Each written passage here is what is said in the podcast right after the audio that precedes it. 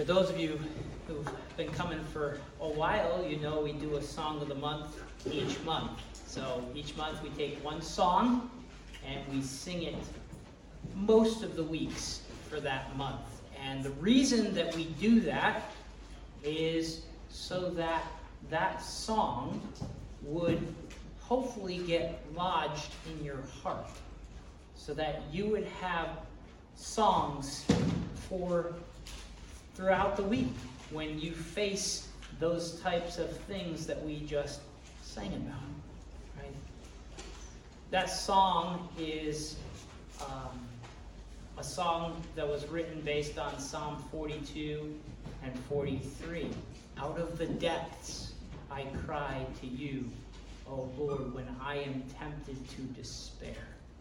And Psalm 42 and 43 are part one and part two of the same um, reflection.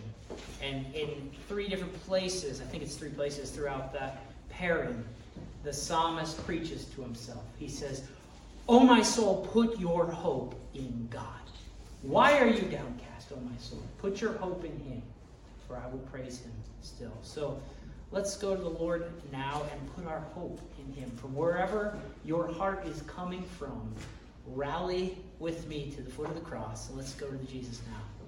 Lord, I pray that you would help us right now to put our hope in you as we look at your word and as we reflect on what you have done in the lives of people thousands of years ago.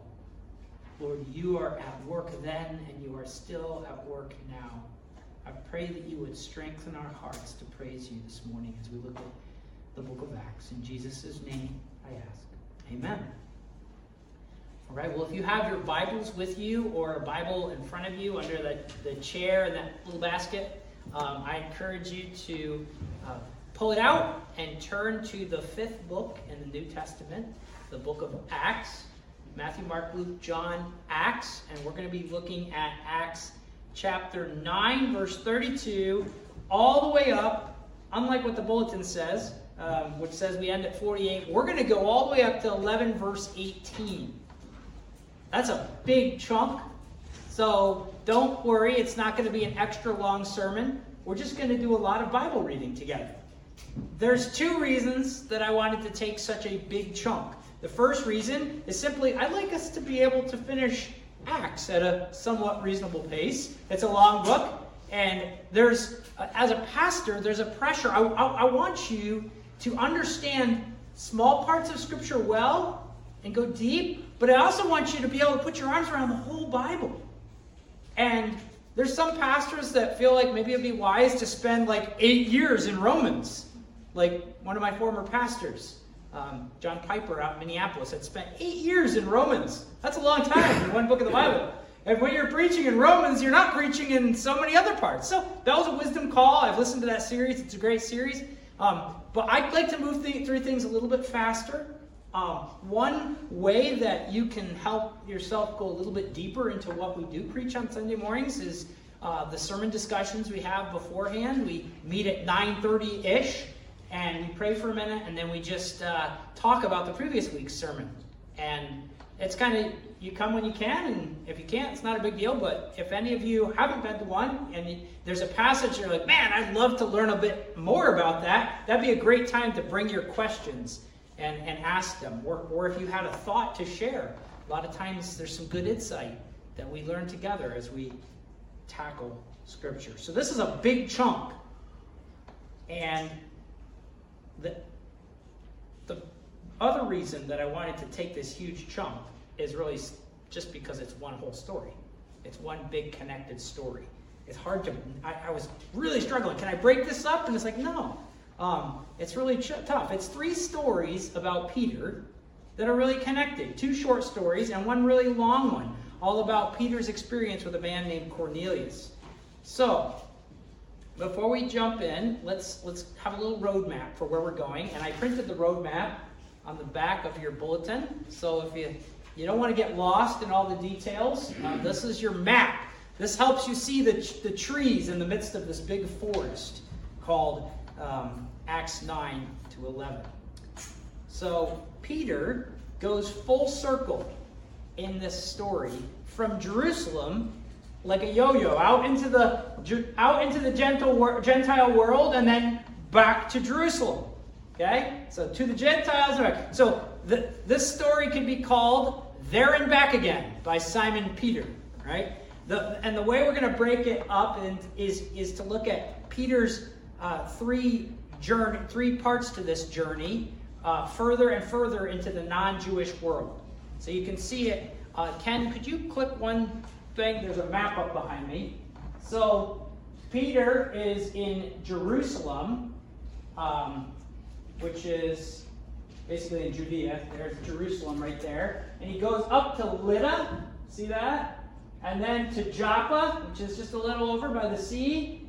And then up to Caesarea in the region of Galilee. So he's going further and further away from the hub of Judaism into the Gentile world, and uh, he's bringing the good news about Jesus with him wherever he goes. And then his last journey, we read at the end, he goes back to Jerusalem. So from Jerusalem to Lydda, to Lydda to Joppa, from Joppa to Caesarea, and then back to Jerusalem. So this is the encompassing of all those stories. Ken, you can click to the next slide there. We'll pull the map down. Now, in these, the final journey, the journey from Joppa to Caesarea, we're going to see that um, there's four parts to this story. Four parts, and each part has two pairs. Uh, there's two visions. Peter's got one, and a Gentile named Cornelius has a vision. There's two journeys. Cornelius' guys go to find Peter, and then Peter goes to see Cornelius. Then there's two proclamations or, or speeches. Cornelius talks, and then Peter talks. And finally, there's two confirmations of what happens to Cornelius and his family and their salvation. The, the Spirit comes on them, confirming that they've trusted Christ. And the church in Jerusalem isn't so sure about this. And Peter gives his report, and then they say, Wow, we bear witness to it too. God is at work. So the Spirit confirms it, and then the church of Jesus confirms that yes, God is moving even way up north among the Gentiles. He's at work. So that's the roadmap. Um, and remember, in the story of the book of Acts, this fits with what we've been seeing. Jesus says, Acts 1 8, you will be my witnesses in Jerusalem, then Judea and Samaria, and then to the outermost parts of the earth. And we saw a little glimpse of the outermost parts of the earth when the Ethiopian eunuch got saved. He's a very Gentile person. That was just like a little sneak preview. And now we see a whole group of Gentiles, non Jewish people, come to faith in Christ. So, let's look first at Peter's journey from Jerusalem to Lydda, or Lydda, 932 to 35. As Peter traveled around the country, he went to visit the Lord's people who lived in Lydda, which probably means there was a Jewish synagogue, or a few of them, in Lydda that had some believers in it. Lydda was away from Jerusalem, further into the realm of Galilee, as we saw. So, verse 33, he found a man named Aeneas, who was paralyzed and had been bedridden for eight years. Aeneas, Peter said to him, Jesus Christ heals you. Get up and roll up your mat. Immediately, Aeneas got up. All those who lived in Lydda and Sharon saw him and turned to the Lord. So let's reflect on this a minute. Uh, first, do you remember a story where Jesus heals somebody and tells them to pick up their mat and go home? Jesus says, Son, your sins are forgiven. They tear through the roof, his friends, to let down the guy. There's no room in the house. They rip a deconstruction project, they rip the roof off because there's no room, standing room only. And they let this sick guy in, and Jesus looks at him and says, Wow, all that work, right? Your sins are forgiven. Thanks, Jesus, but I want to be healed, right? Well, he gets to that and he says, But to show that the Son of Man has authority on earth to forgive sins, I say to you, rise, take up your mat, and walk. And the guy gets up, picks up his mat, and goes home. Well, here Peter does the same thing. Peter would have seen this, right? He says to this guy, Jesus Christ heals you. And the guy takes up his mat and he walks.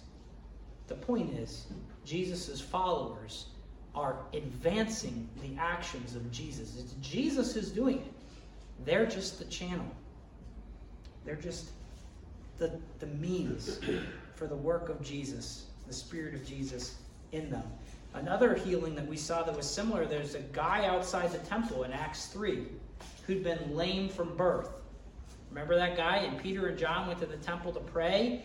And when they do that, they say, We don't have silver and gold, but in the name of Jesus Christ of Nazareth, rise up and walk. So Peter is doing here what Peter did in Jerusalem, he's doing that now way up in Lydda, in the region of the Gentiles. And the same type of healing powers at work. And notice, many people turn to the Lord. All right, now, so healing and people turning to the Lord. See if you see the same thing here, right? Peter's journey from Lydda to Joppa, 936 to 43. In Joppa, there was a disciple named Tabitha. In Greek, her name is Dorcas. Now, I know some Tabithas. I don't know any Dorcases. Uh, I don't think you'd probably name your daughter Dorcas in English, right? But Tabitha, and she was always doing good and helping the poor. About that time, she became sick and died. Her body was washed and placed in an upstairs room. Um, she's dead, right? Like, th- this is pretty obvious. They, they washed her body, which means they would have known whether she was warm still or breathing still. Like, she's dead. And she's up in the upstairs room being prepared for burial. Verse 38 Lydda, or Lydda, was near Joppa. So when the disciples heard that Peter was in Lydda, they sent two men to him and urged him, Please come at once. Peter went with them, and when he arrived, he was taken upstairs to the room. All the widows stood around him, crying and showing him robes and other clothing that Dorcas had made while she was with them. Peter sent them out of the room. Then he got down on his knees and prayed. Turning towards the dead woman, he said, Tabitha, get up. And she opened her eyes, and seeing Peter, she sat up. He took her by her hand and helped her to her feet. Then he called for the believers, especially the widows, and presented her to them alive. This became known all over Joppa, and many people believed in the Lord. Verse 43 Peter stayed in Joppa for some time with a tanner named Simon. A tanner is somebody who tans hides. So let's reflect on the story just for a minute. Um, once again, we see somebody healed and people turn to Jesus. But this time, this is not an ordinary healing, as if any healing is ordinary. It's a resurrection. And it reminds us of some of the resurrection stories that Jesus performed. Remember in the Gospels when Jesus heals this little girl, Talitha? He sends everybody, everybody's crying, and he sends everybody out of the room. Peter sends everybody out. Peter's not in the show business, unlike many of the so claimed faith healers today. No, out of the room. Then he tells the dead woman to get up, and she does. Peter returns her to the widows that she had helped so much. And when people all over Joppa hear this, they, they too believe in the Lord, just like in our previous story. So, the purpose of these miracles here is to carry on the works of Jesus that Jesus himself did into the heart of the Gentile world, the non Jewish world, so that people would put their faith in the risen Jesus. So those are the two journeys. Now we're at the third journey, the journey from Joppa to Caesarea and back to Jerusalem. As mentioned before, this section runs from chapter 10, verse 1, all the way up to 11, verse 18. It's one story, and it's broken up into four pairs of two. So if you look at your little chart there, you can see how this, just to try to help you wrap your arms around the whole story, there's four pairs of, of, of two um, events two visions, two journeys and welcomes, two proclamations, and two confirmations of the Spirit's work. So let's read through the two visions now. First, we got Cornelius has a vision, a dream. At Caesarea, there was a man named Cornelius, a centurion in what was known as the Italian regiment. What's the capital of Italy? Anybody know? What's the capital of Italy? Rome, right? Rome, yeah. So it, the Italians, the Romans. Yeah? And he and all his family were devout and God fearing. He gave generously to those in need and prayed to God regularly. So this guy, notice, there's something really unique about him. He's not your average pagan. He's not a pagan at all, actually. He's very similar to the Ethiopian eunuch who was coming back from Jerusalem, having worshiped at the temple and reading the scroll of Isaiah.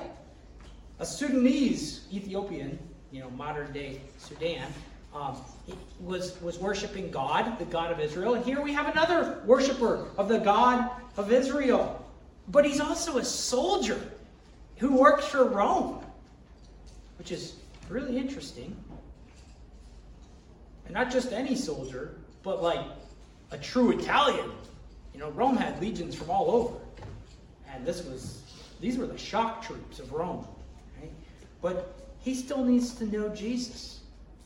Just like those Jewish people all over the ancient world who've been following the Torah and trusting the Lord to send the Messiah. Well, now that the Messiah has come, they need to know. So, verse 3 one day, about 3 in the afternoon, he has a vision. He distinctly saw an angel of God, a messenger of God, who came to him and said, Cornelius. Cornelius stared at him in fear. What is it, Lord? he asked, and the angel answered, Your prayers and gifts to the poor have come up as a memorial offering before God.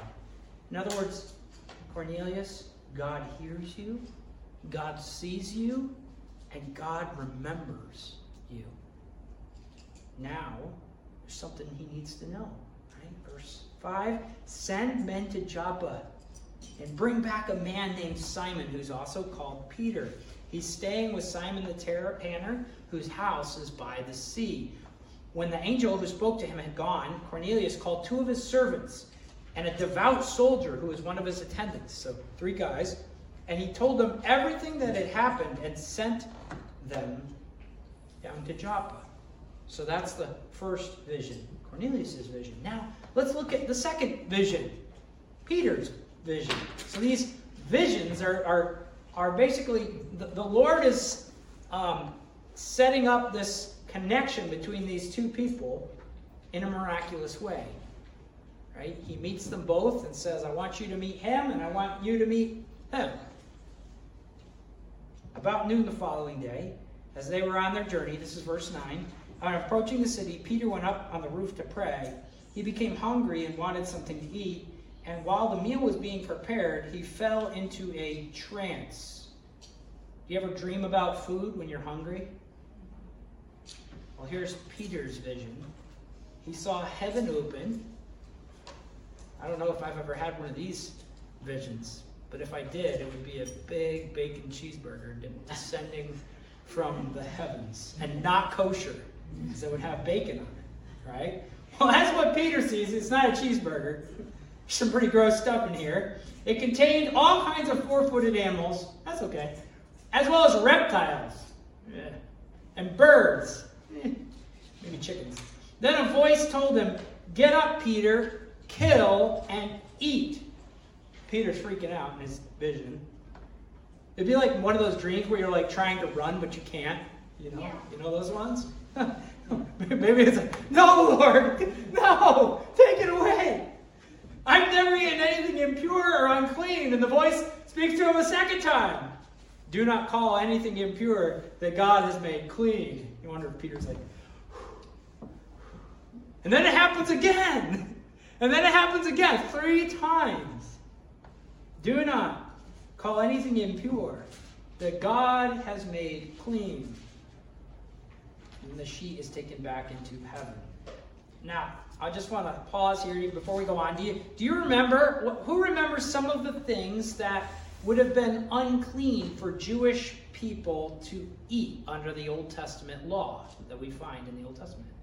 Shout it out. What are some of the things? Birds of the air, yeah, like like um, things that like eagles because they eat dead stuff. What else? Well, there's some of the sacrifices they could, some they couldn't. Things that slithered on the ground. Things that didn't chew cud. Things that didn't chew cud, which is basically. Yeah, there, there's there's a different different ways of categorizing these animals. Um, pigs were a big one, right? No pork.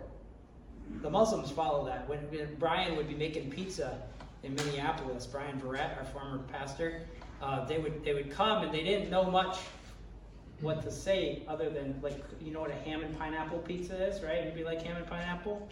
Well, they would say these Somali Muslims would come and they would say, um, pineapple. And that's all they would say, pineapple. And then they would go, no pork, no pork. And you would go, so you, so you want a you want a pineapple pizza? No pork. They're very intense about it. Uh, so anyway, Brian's got a lot of funny stories about it. But but this would have been Peter. No pork. no, Lord. No, no.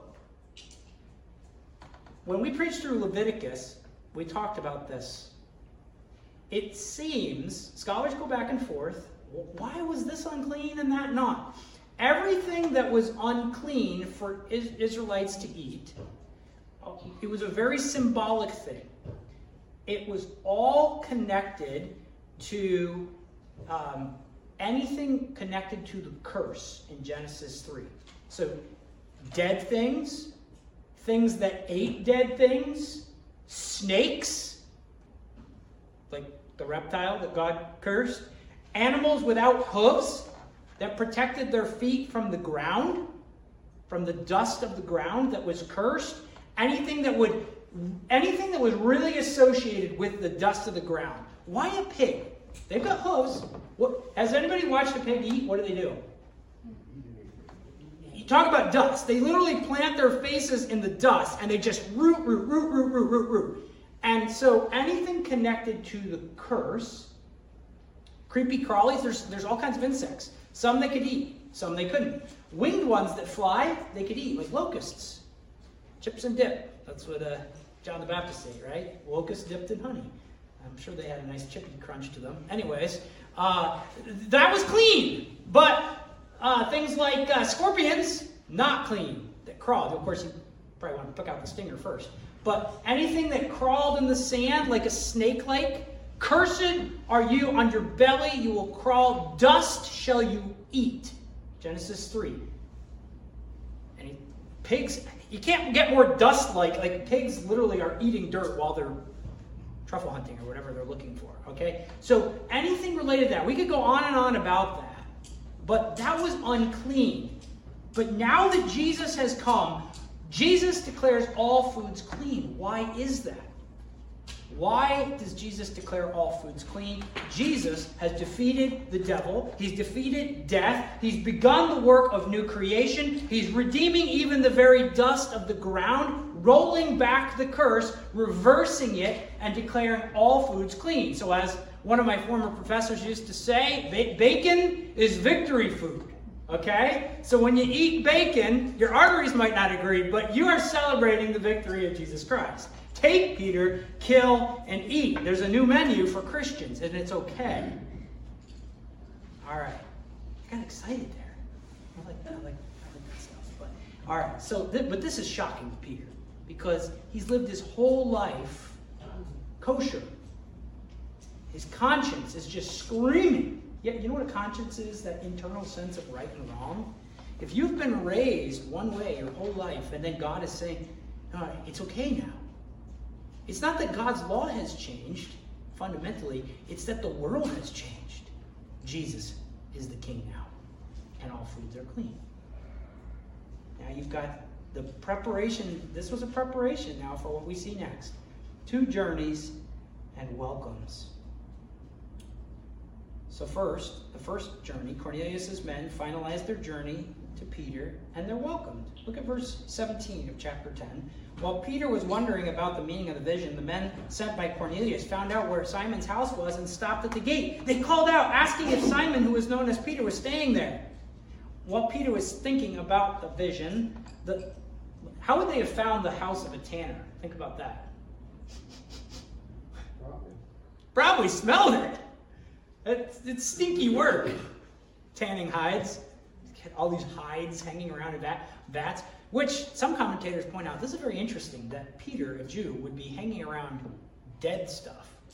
Um, maybe he's already taking steps in that direction. But anyhow, um, Simon, who's known as Peter, is staying there. While Peter was thinking about the vision, the Spirit said to him, Simon, three men are looking for you, so get up and go downstairs. Do not hesitate to go with them, for I have sent them. Peter went down and said to the men, I'm the one you're looking for. Why have you come? The men replied, We have come from Cornelius the centurion.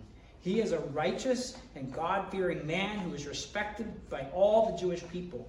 A holy angel told him to ask you to come to his house so that he could hear what you have to say.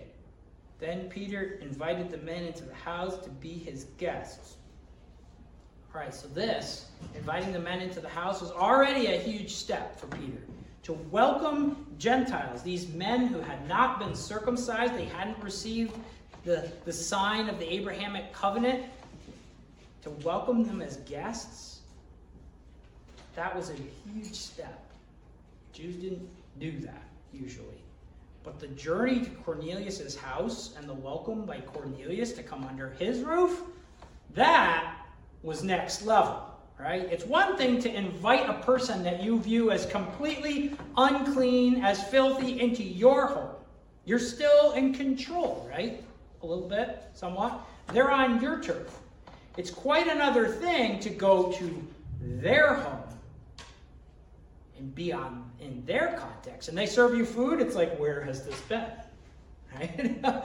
if you serve somebody food, you know where then my fridge, it's clean and I can clean the house after they leave. I'm not going to be contaminated, but but if you go there, it's not, it's really truly the next level to go on to their playing field. So this is a huge step, and Peter has been prepared for it by his dream. Peter's journey now in verse 23, the next day, Peter started out with them, and some of the believers from Joppa went along. So Peter's not alone, he's got an audience going with him which is important. They need to witness what happens. Verse 24 the following day he arrives in Caesarea. Cornelius was expecting them and had called together his relatives and close friends. So you get a packed house. As Peter entered the house, Cornelius met him and fell at his feet in reverence. But Peter made him get up. Stand up, he said. I'm just a man. I'm only a man myself. While talking with him, Peter went inside and found a large gathering of people. These, these houses in the Roman world would have a big atrium, which was a gathering area, and they found some that could hold upwards of 120 people. So, was there 120 people there? We don't know, but it was a large gathering. So, think, don't think 10 people. Like, this is a big group of Gentiles. Not a single one of them in there would have been uh, you know, considered clean by the Jewish standards of things. And he said to them, the first words of, out of his mouth, okay? So imagine, here's this Jew, the Jewish guy, eating kosher all his life, kept all the laws of Moses, and he goes into this room packed with Gentiles. What's the first words in his out of his mouth? Verse 28. You are well aware, guys. How many Jewish people you know? You, any of you have Jewish friends, right? I'm not asking you, but you know, it's like they've never been to this house before, right? Yeah, there's a reason. it's against our law for a Jew to associate with a Gentile. This actually wasn't something forbidden by our Old Testament in our Bibles. It had been forbidden by the teachings of the religious leaders of Israel.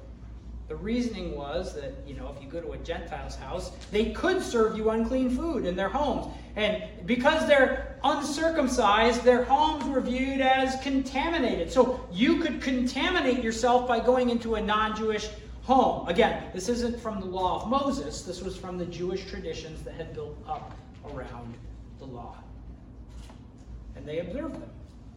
Listen to what Peter says next. He says, but God has showed me that I should not call anyone impure or unclean. So when I was sent for, I came without raising any objection. May I ask why you sent for me?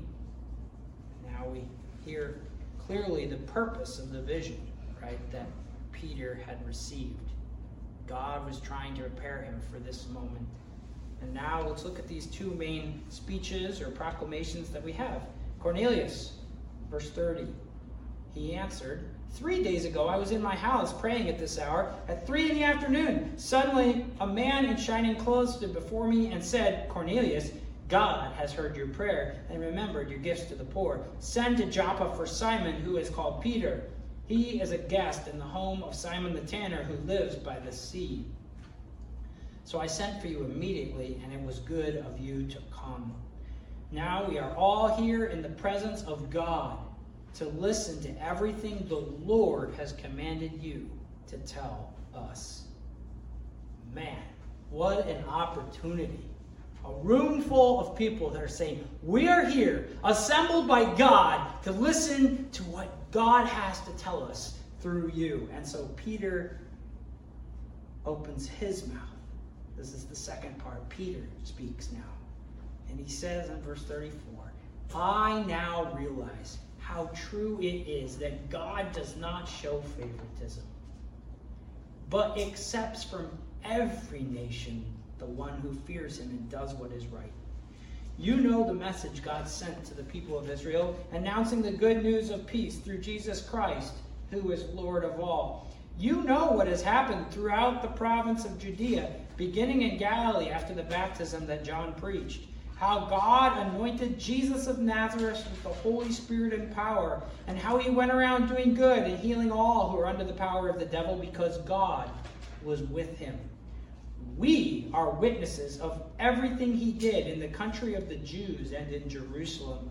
They killed him by hanging him on a cross, but God raised him from the dead on the third day and caused him to be seen he was not seen by all the people, but by witnesses whom God had already chosen, by us, who ate and drank with him after he rose from the dead. He commanded us to preach to the people and to testify that he is the one whom God appointed as judge of the living and the dead. All the prophets testify about him that everyone who believes in him receives forgiveness of sins through his name. Now, notice just briefly that this sermon that Peter preaches, this little mini sermon, it hits the highlight reel of all the sermons in Acts. He details the story of everything's here Jesus is coming, his life, his death, his healing ministry, his victory over the devil, right? His, his death, his resurrection, his appointment, or his being seen, witnessed by the apostles, and his appointment to judge the world, which was his ascension to the throne and also the forgiveness of sins that comes through trusting in his name. So Peter is preaching about Jesus, and he hits all the big, he covers all the bases of what a, a gospel sermon would be to a crowd that needs to know the truth, the fullness of what's happening. And, and in the beginning, he also indicates you know some things, right? They, they weren't completely ignorant. It would, would have been hard to be in that day and age news about Jesus had gone out. But as Peter's preaching, something happens to confirm for him and for all those watching that these Gentiles gathered into this house, packing it full, they did not need to become Jewish to become followers of the Jewish king. This is the first of two confirmations that we see that these people are to be accepted into the church immediately, no questions. First, you see the Holy Spirit confirms it. While Peter, verse 44, was still speaking these words, the Holy Spirit came on all who heard the message. The circumcised believers who had come with Peter were astonished that the gift of the Holy Spirit had been poured out on Gentiles, for they heard them speaking in tongues and praising God. Then Peter said, verse 47, Surely no one can stand in the way of their being baptized with water. They have received the Holy Spirit just as we have. So he ordered that they be baptized in the name of Jesus Christ. Then he had, they asked Peter to stay with them a few days. Usually in the book of Acts, we see people believe and they're baptized and then they receive the Spirit. But here the Spirit comes on these guys visibly, undeniably, while they're still existing in a state of uncleanness according to Jewish tradition and the Mosaic law. They're still not circumcised, the men. They're still full of the pork or whatever they ate the night before. They're, they're not, um, they haven't kept the Sabbath day. These are guys that have not been following the laws of Moses, and yet the Spirit of God falls on them. And it's really important that there was a group of guys to witness it, as we'll see soon, a group of Jewish men. Peter and the Jews are astonished. God is willing to send his spirit to dwell in and with these unclean Gentiles, to make them his special dwelling place. That means they become part of this end time temple of God. The, the new temple of God that he's building is a people. And what is a temple? It's a place where God dwells, where you go to meet God. And now the Spirit is with these men, these Gentiles. God accepts them as they are. But the rest of the church, they remain to be convinced. I want to just point out something in verse 47. When, when they hear them speaking in tongues and praising God, and the Spirit comes on them, verse 47 surely no one can stand in the way of their being baptized with water because they've received the Holy Spirit just as we have. Who would have stood in the way? Maybe somebody that would say, Whoa, Okay. These Gentiles are unclean, unclean, unclean. I mean, he works for Rome for crying out loud. I think we need, there needs to be a little bit of process before they, we, we just dunk them and baptize them. And they need to be circumcised. And, and they need to they need to keep the Sabbath and they need to have a little period where they, they swear off you know unclean foods and uh, you know, maybe a few other things that they were doing that was unclean. But the, the way that the Spirit comes on them shows they're in. Now, it's, a, it's not like God's like saying, wait, they're not clean enough for me. They got to clean themselves up. No, they, they, they trust Jesus and they're in. So, the rest of the church still has to be convinced of this their consciences, their moral sense of right and wrong, they have to be what I call recalibrated, retrained. Everything they've grown up learning and thinking thinking they knew screamed against eating with Gentiles. Their whole lives, they'd grown up thinking, these Jewish people, they are on the outside, we are in the inside. They are the aliens and strangers, we are the children of the promise. They are the unclean, we are the clean. If they want any fellowship with us at all, they must be uncircumcised, eat kosher, and become like us. Maybe even move to Jerusalem. But God is saying it's not like that anymore. I want you to see the reaction of the church now. The reaction of the church, verse 11, or chapter 11, verse 1. The apostles and the believers throughout Judea heard that the Gentiles had also received the word of God. So when Peter went up to Jerusalem, the circumcised believers criticized him and said, You went into the house of uncircumcised men and ate with them? What? Starting from the beginning, Peter told them the whole story. Was in the city of Joppa praying in a trance and saw a vision. I saw something like a large sheet being let down from heaven by its four corners and it came down to where I was. I looked into it and saw four footed animals of the earth, wild beasts, reptiles, and birds. Then I heard a voice telling me, Get up, Peter, kill and eat. I replied, Surely not, Lord. Nothing impure or unclean has ever entered my mouth. The voice spoke from heaven a second time, Do not call anything impure that God has made clean. And this happened three times, and then it was all pulled up to heaven again. Right then, three men. So three times, three men. See that? had been sent to me from Caesarea, and they stopped at the house where I was staying. The Spirit told me to have no hesitation about going with them. These six brothers also went with me. So, see, these other people, they saw it, and they went to this man's house. He told us how he had seen an angel appear in his house and say, Send to Joppa for Simon, who's called Peter. He will bring you a message through which you and all your household will be saved. As I began to speak, the Holy Spirit came on them as he had come on us at the beginning. Then I remembered that the Lord had said, John baptized with water, but you will be baptized with the Holy Spirit. Now look at verse 17 and 18. This is the grand conclusion of everything.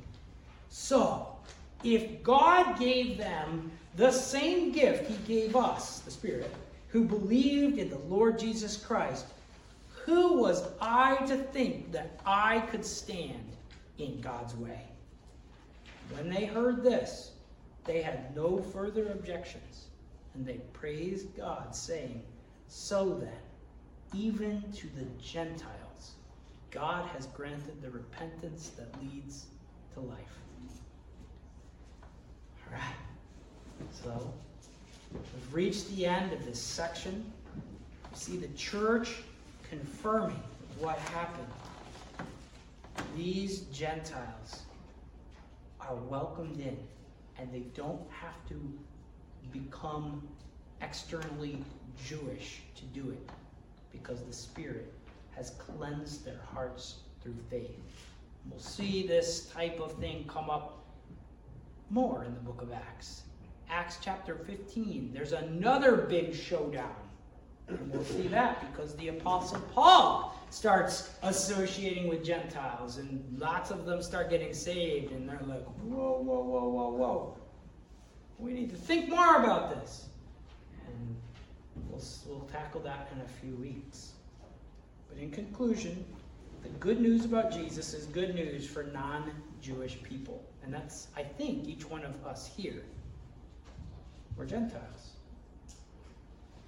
We don't have to become Jewish to receive the gospel and become part of the reign of the King of the Jews, Jesus. The Spirit of God here comes on these men, and they are fully in. As Christians, here's a little application for us. When we read through the Old Testament, including all the laws that are there, we must read it through the lens of Christ's coming.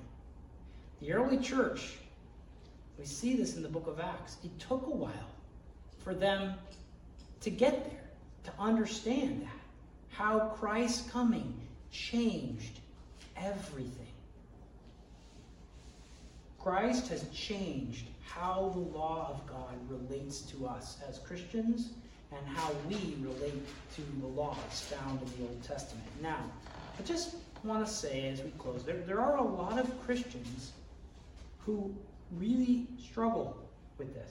When I lived in Minneapolis, uh, my friend Brian Barrett, like I said, some of you remember Brian, we, we had a three hour conversation with a Gentile guy, not Jewish. His name's Chris. I still remember, actually, I was at that Caribou Coffee um, on Wednesday in Minneapolis and sat right at the same table. And that's what made me think of this story. It's like, man, eight years ago I sat here with Chris and we talked for three hours with him. We were talking with him at the request of his mom, who is very concerned for him. Chris was just a, he's a really nice guy, still Facebook friends with him. He's married now as a kid, but he, he was, uh, you know, playing football at the University of Minnesota, bright guy trying to follow Jesus but he had started watching a ton of YouTube videos from a group of Christians who believe that all the law of the Old Testament, all of it, must still be followed by Gentiles. And we, I mean, you know Brian, everything I know, he knows that, knows it ten times better, right?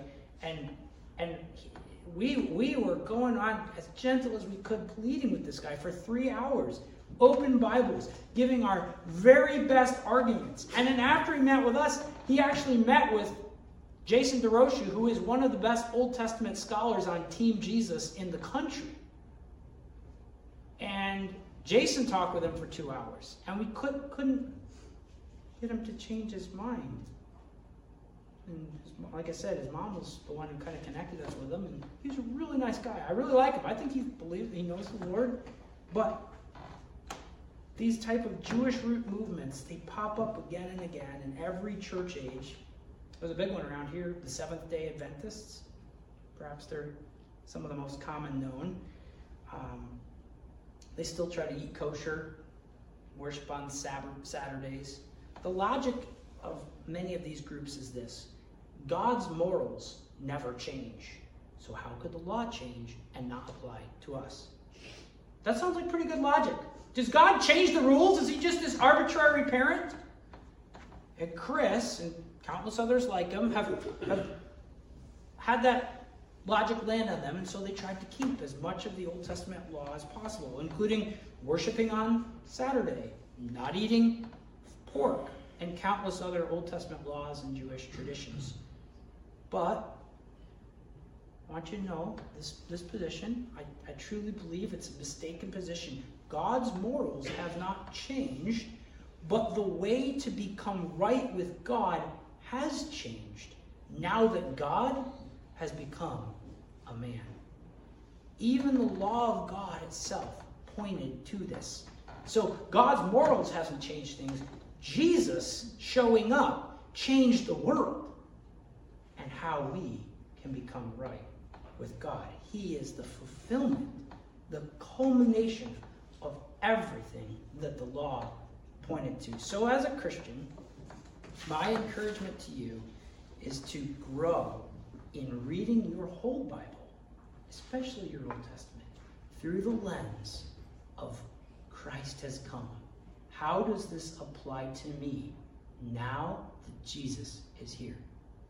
And whenever we're in the Old Testament, that's that's our aim.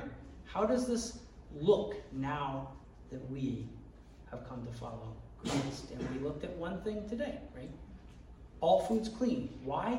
Because Jesus defeated the devil, reversed the curse, set the new creation in motion, and all things are yours as the people of God. Let's pray.